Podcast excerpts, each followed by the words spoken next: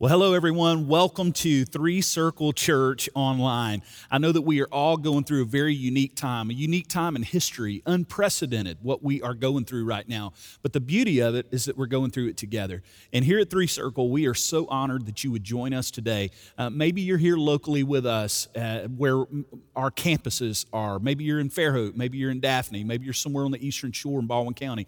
Maybe you're in Mobile, Alabama, or in the county of Mobile. Maybe you're in Clarke County in the Thomasville area, or maybe you're somewhere across the world and you're joining us today. We just want to welcome you and we want to tell you what an honor it is that you would allow us to speak into your life today. And more importantly, our hope and our prayer is, is that you would hear from God today because what we're going to do is we're going to open His Word. Uh, during this time of unprecedented uncertainty, uh, we do have an anchor, and I want to remind you of that today. And we just want to be a, a beacon of hope for all of us today because we do believe that no matter what we see going on around us, there is hope. And our hope is in Jesus Christ, not our circumstances. And today, what I want to talk about for all of us is the idea of fear. Because in a situation like the one we're in right now, with the coronavirus, pandemic across the world where we are in a situation that most of us have never been in in our lifetimes. Uh, we, we have a huge temptation to become fearful. And, and what I want to talk to us about today is choosing the right fear. Because in a situation like this, if you are driven by fear, and if fear is the thing leading you, I should say the wrong fear, if you choose the wrong fear, it will lead you to the wrong place. If you choose the wrong fear, it will do great damage in your life. It will not help you, it will only harm you. But it, you're going to find out today that if you choose the right fear, and the Bible actually tells us there are two types of fear there's a right fear and a wrong fear. And if you choose the right fear, it changes the outlook for the rest of your life. It changes everything else you're going to face. And today, that's what we want to look at. Now, Proverbs 9 10 tells us what the right fear is. The Bible says this the fear of the Lord is the beginning of wisdom, and the knowledge of the Holy One is insight. So when I look at this, I see that there is a type of fear that the Bible tells us we absolutely should have. Now, in a few moments, we're going to see that the Bible tells us to not fear, that we should fear not, uh, that we should uh, trust in God. But before you get there, you have to have the right fear. And the Bible tells us that the beginning of wisdom, it doesn't say all wisdom is the fear of the Lord, but it says that the beginning point, like if you want to have wisdom, if you want to have understanding, if you want to have a grip on life, if you want to know what's going on, it starts with the fear of the Lord and the knowledge of the Holy One. And in fact, if you really know who He is, if you really know how big and awesome and great our God is, it will lead you to fear Him. If you're taking notes with us today, you may want to write this down. Believers must fear God and then fear nothing and no one else. And that's what I want you to understand today. I want you to understand that there is a type of fear, the fear of the Lord, that if you have it, and if that is a reality in your life, then you don't have to fear anything else. But if you do not fear the Lord, if you do not have that nailed down, then you have every reason to fear everything else because a situation like we're in with this pandemic is scary and we don't really know what's coming. Literally, day by day, it changes, and there's so much uncertainty. That can be scary. And if you don't have a relationship with God, who is in control of all things, then you have every reason to be afraid. But if you have a relationship with God, and I'm talking to you believers today, if you are in Christ, the Bible tells you that if you will fear the Lord, you don't have to fear anything else. It changes the game. It becomes the new lens by which you see the world, by which you see situations like even global pandemics where you don't know what's going to happen next. The Bible tells us that if we will fear God, we don't have to fear anything else. The fear of the Lord is the beginning of all wisdom. Now, what does it mean when it says fear God? Well, it doesn't mean necessarily be scared of Him because the Bible is clear that we're to have a relationship with God through Jesus. But what it is saying is that we should fear God, which we would define in this way a respect for God that leads to obedience. So it is a respect for Him, a fear of Him, an awe of Him, if you will, uh, that leads us to do what He tells us to do, which tells us this obedience is going to be a result of true fear of the Lord. And the Bible says it's the beginning of all wisdom. I would say it like this you might want to write it down casualness with God actually reveals a lack of the knowledge of God. You don't really know Him if you think you can be casual with him. Now, I want you to understand there's a difference between being casual with God and being intimate with God. Because the Bible is clear that we are to be close to Him. The Bible tells us to abide in Him. The Bible tells us to draw near to God, He will draw near to us. These are beautiful truths from the Word of God, but the Bible never tells us to be casual with Him. And if you see in the scriptures, you'll see that they were not casual with God either. The writers of the scriptures, there should always be this idea that although God is near to us, in fact, when Jesus came, he was called Emmanuel, God with us. He is near us, He is also over us. This is why when Jesus taught us how to pray in Matthew 6 9, He said this at the beginning of the Lord's Prayer, most famous prayer of all time. He said this When you pray, pray like this Our Father in heaven. Our Father in heaven. In one line, the Bible reminds you that God is your Father and you're His child if you're in Jesus which means He is near, He is close, so close, He can wrap His mighty arms around you. That is a beautiful truth of Christianity that we can know God, we can walk with God, we can abide in Him, right?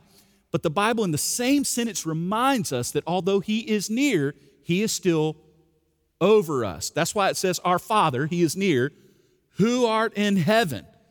Our Father who's in heaven, meaning that while He is near, He is still over all. And let me tell you today, we, you don't want a God who's just near. Because a God who's only near will not give you the confidence that you can face really tough circumstances like the one we're in without being afraid. You can't have that confidence if God's only near and not over. So today I want you to know we should rejoice as Christians that our Father is in heaven, meaning He's over all things. He's in control, He's on the throne, and there's nothing that's going to come into our lives that didn't first pass through his hands. I'm telling you, God is sovereign. And we believe in this idea of the total sovereignty of God, that he's in control. And this situation did not catch our loving and sovereign God off guard. So we have a God who's near enough to us that we can ask him for our needs. We can go to him for help. He's near, our Father, but he's in heaven, meaning he has the power to do something about it. He has authority to do something about it. And when we put those two things together, we can see that God does not want us to just see Him as near, He also wants us to see Him as over all things. So, casualness can actually cause a problem. That's why the Bible says the fear of the Lord. We need to remember to be fearful of the Lord in a sense that is, we respect Him, it leads us to follow and obey Him, and ultimately it leads us to trust Him. Well, what does casualness look like? We have a lot of modern language that I think can be dangerous when it comes to our relationship with God. Like talking about God like he's our buddy, like talking about God calling him the man upstairs. I, I think that we need to keep in mind in times like this, the beginning point, if you will, of getting through a situation like this is to decide do I fear the Lord or do I fear the circumstances? Do I really believe God is who he says he is? Do I really believe the scriptures when the scriptures tell me who God is? Many of us, I think, maybe have a version of God that's our own God. We've made up our own God. He acts the way we want him to act. But, but we, listen, at Three Circle, let me just proclaim this today for all of us. We don't get to make a God on our own. We have a God who's revealed himself to us in Scripture. So, where do we go to know God? We go to the Word of God, the Scriptures. And the Scriptures tell us we should fear Him. We should fear him because of who he is, his mighty power, and that fear of him, which is healthy, it's good. That fear of the Lord leads us to wisdom, it leads us to true knowledge of who he is. And, it, and, and I just want you to understand this fear of the Lord is a very positive thing for us. If today you will nail down that you believe he is who he says he is, Almighty God, and he's your Father in Christ Jesus has made that possible, but He's still over all, and you worship Him, you stand in awe of Him, and you surrender your life to Him. Well, the, the Bible tells us that that's going to be a good thing. In fact, Charles Spurgeon, one of my favorite preachers of all time, said this about the fear of the Lord. He said, The fear of God is the death of every other fear. Like a mighty lion, it chases all other fears before it. I couldn't agree more. Uh, Charles Spurgeon had a way with words that we would all probably love to have. The fear of God is the death of all other fear. And today, that's what I want to tell you. If you will nail down who you believe God is and allow the scriptures to speak to that, not your favorite preacher, not the favorite book you read, but the Word of God, when you see Him for all that He is His power, His authority, His sovereignty, His glory you will be able to stare circumstances like we're looking at right now You'll be able to stare it in the face and stand firm because of the fear of the Lord. Now, there is a story in the scriptures, a true story that happened in the Gospels. If you want to turn with me in your Bibles to the book of Mark, we're going to go there, and there's a story that encapsulates this truth that the fear of the Lord can actually lead us to a fearless life. That if we get this part right, the fear of God, we can face anything. And there's, a, there's this incredible thing that happened in the Bible that I just want to, to kind of unpack for us for the next few moments. We're going to go to Mark 4. We're going to begin in verses 35 to 37. This is Jesus with his disciples, and they're in a boat, and there's going to be a storm. Look what it says. On that day, when evening had come, he said to them, Let us go across to the other side. And leaving the crowd, they took him with them in the boat, just as he was. And other boats were with him. And a great windstorm arose, and the waves were breaking into the boat so that the boat was already filling. Now, what's going on here? Well, they are in the Sea of Galilee, all right? And if you know the topography there and the geography, you'll see that the, the Sea of Galilee kind of sits down in a bowl. It's below sea level, and the winds can cause to this day these incredible storms. And the Bible kind of describes this storm as a very violent storm. It would have had like hurricane type tendencies. And they are out on this water, and the storm blows up. And what I just want, I just think there's several things we can learn here right out of the gate because the disciples were with Jesus. Jesus is in the boat with them. They are followers of Jesus. They have declared their life belongs to Jesus. They left their livelihoods and their families to follow Christ. They've given it all up. So they are true believers in Christ, yet they find themselves in a storm. And that's the first lesson. The first thing I want you to see is that believers are not exempt from storms. The Bible never tells you you will be. So I don't want you today, if you're listening, I don't want you to think in your mind, how in the world am I going through this since I'm a believer? Why is God letting this happen? And what we see throughout the scriptures is God allows us to go through things for a lot of reasons. A great teacher of mine in, in college used to say that when God's doing one thing, He's doing a thousand things. And I can tell you that I can already see God at work in our church, in my life, in the lives of those around me, in my family life. I hope you can as well. But what I want you to understand is God has always used storms, if you will, in the lives of His children to grow us. Storms are like fertilizer to grow us as believers, and you are not exempt from storms. So I don't want you to be caught off guard that we be going through a tough time. This isn't the first time big things like this have happened across our world. It happened in the scriptures, it's happened throughout history. And what we'll find is wherever there's a storm, God is at work. And God is doing things, and God is still in control no matter what it looks like around us. Peter, John, and the boys here, they may have wondered how in the world are we going to drown out here in this amazing storm? We have Jesus with us, and yet we see the example believers are not exempt from storms. The second thing we see is that the world observes believers in their storms. Look what it says. It says that it wasn't just the boat with the disciples and Jesus, there were other boats with them. So, guess what? Just like the situation you and I are in, we are in a storm. There's no doubt. And we all are in a storm. We are all in a time of uncertainty. Churches like ours are wondering how are we going to do church for a couple of months potentially without even meeting physically in a location? Uh, how are we going to do that? What's the financial world going to look like for all of us over the next few months? There's what's the medical th- situation going to look like? Are they going to come up with a cure? Are they going to come up with uh, different things, uh, vaccines. What's going to happen? And there's so many questions, right?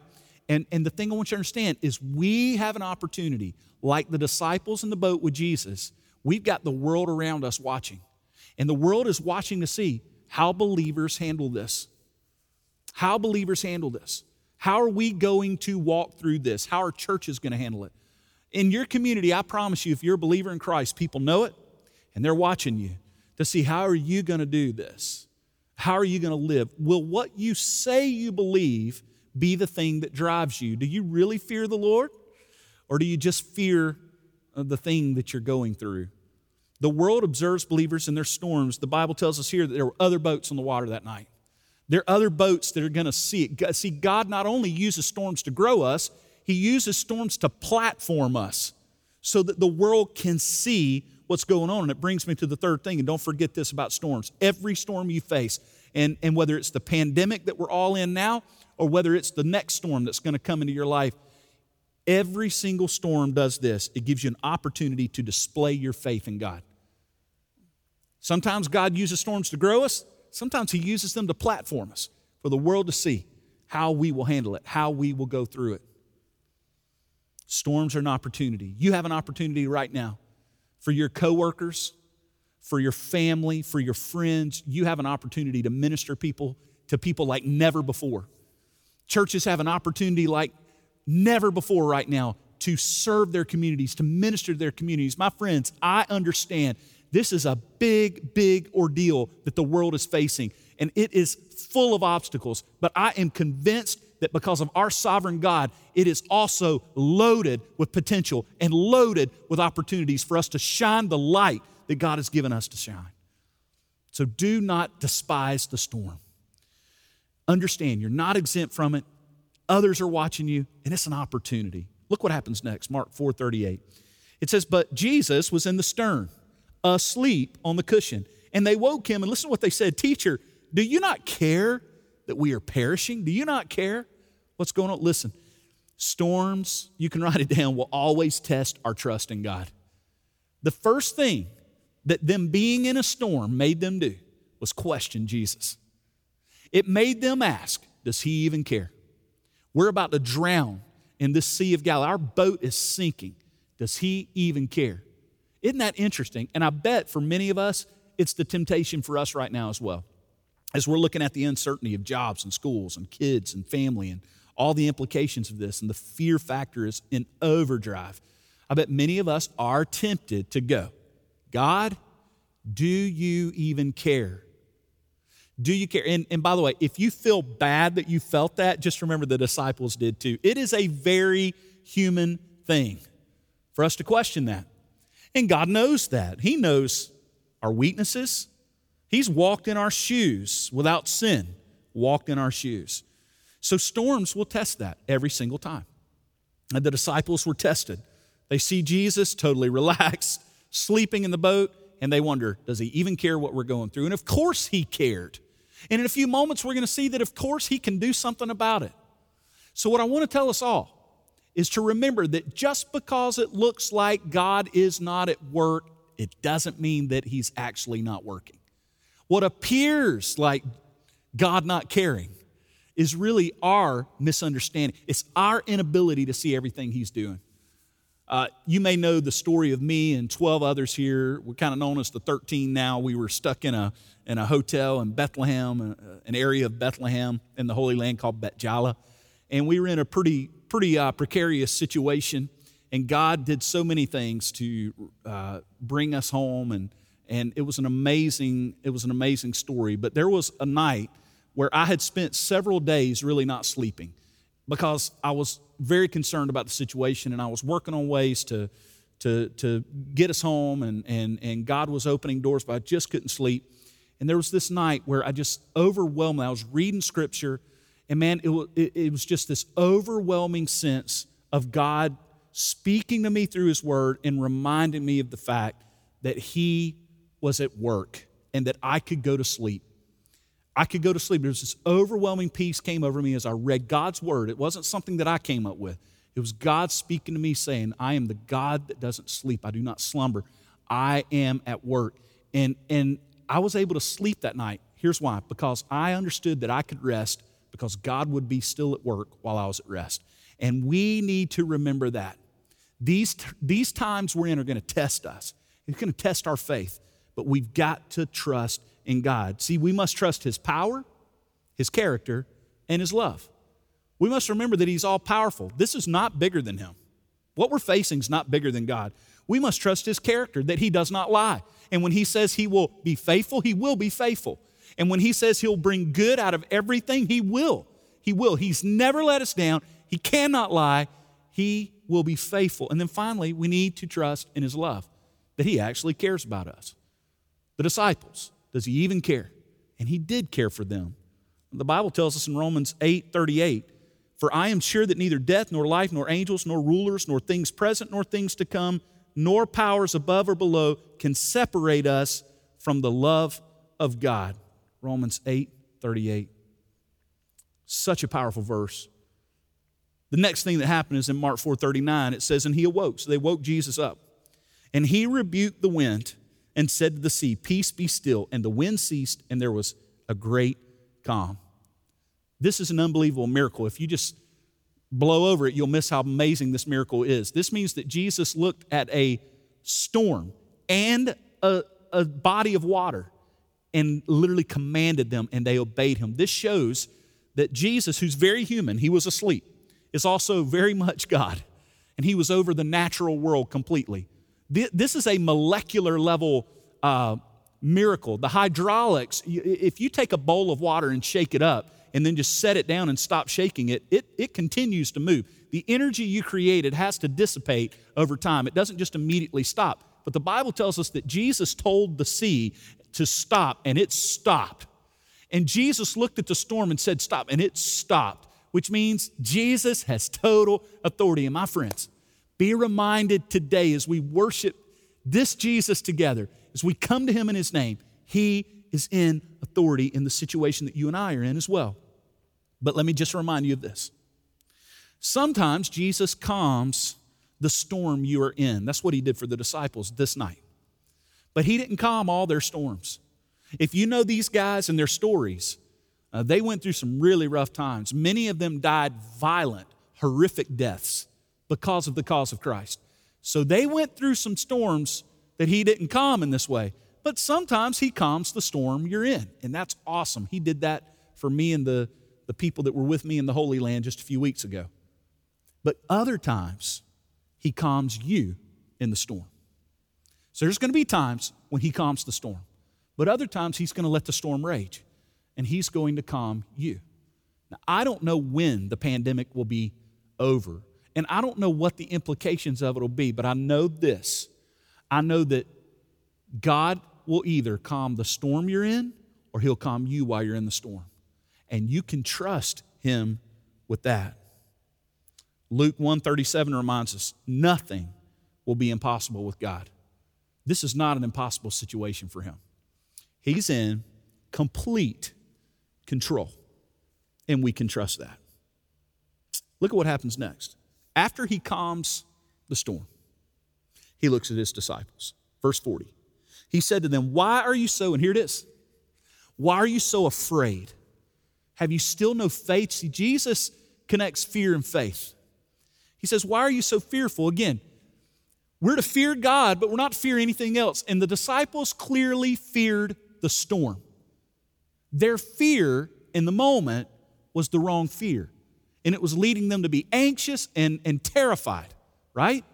The wrong fear will terrify you. The wrong fear will pull you away from Jesus, not towards Him. The wrong fear will make you question God like they did. The wrong fear. They chose to fear the storm. Jesus says, Why are you afraid of the storm? It's amazing, isn't it? See, we're commanded to live life fearlessly.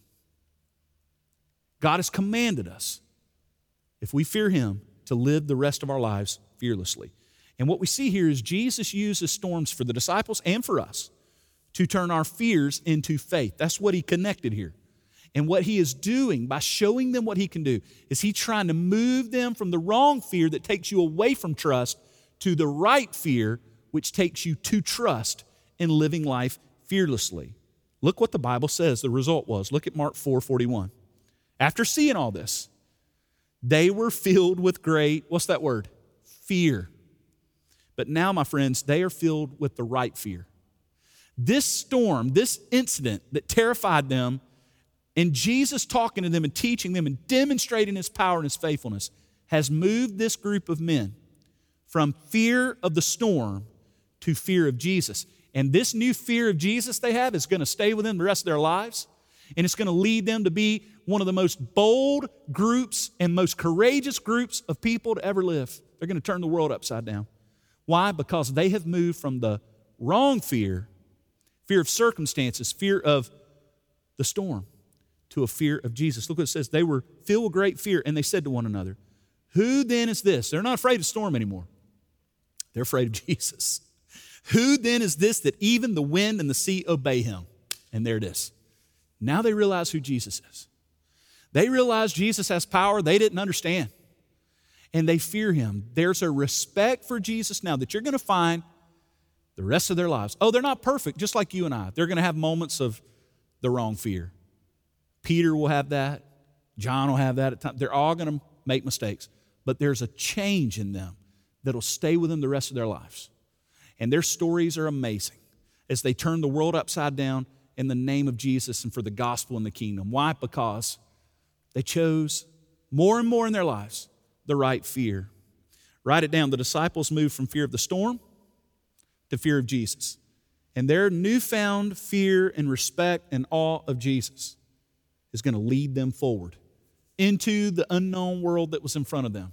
A world full of attacks, a world full of violence, a world full of imprisonment, a world full of torture, a world full of very scary things. And yet, they were faithful. You and I today, as we face some of the most uncertain times we've ever faced, Three Circle and all of our friends joining us across the globe, we must choose the right fear. Making the wrong choice could impact our lives in unbelievable ways. If you fear the pandemic, if you fear the economy, if you fear what's going on around you, it will, it will keep you up at night, it'll keep you anxious, it could even destroy you. But if you fear Jesus, listen, listen to me. If you will fear Jesus, you don't have to fear anything else. You don't have to fear outcomes.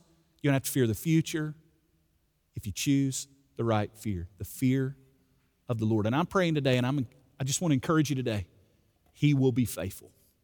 Choose the right fear and absolutely remove from your life the wrong fear. I just want to pray for us right now. Would you join me in prayer? Jesus, thank you so much for your grace and love. Thank you for your goodness and your power. I just pray right now for every person joining us today across the globe, Baldwin and Mobile counties, Clarke County, Thomasville, Midtown Mobile, Eastern Shore. Lord, I just pray that by your grace you would strengthen us and give us peace and help us to have a healthy biblical respect and fear for you that leads us to obey, and that that would set us free from all other fear, and that we would be platform for the world to see us follow our great King in the middle of this situation.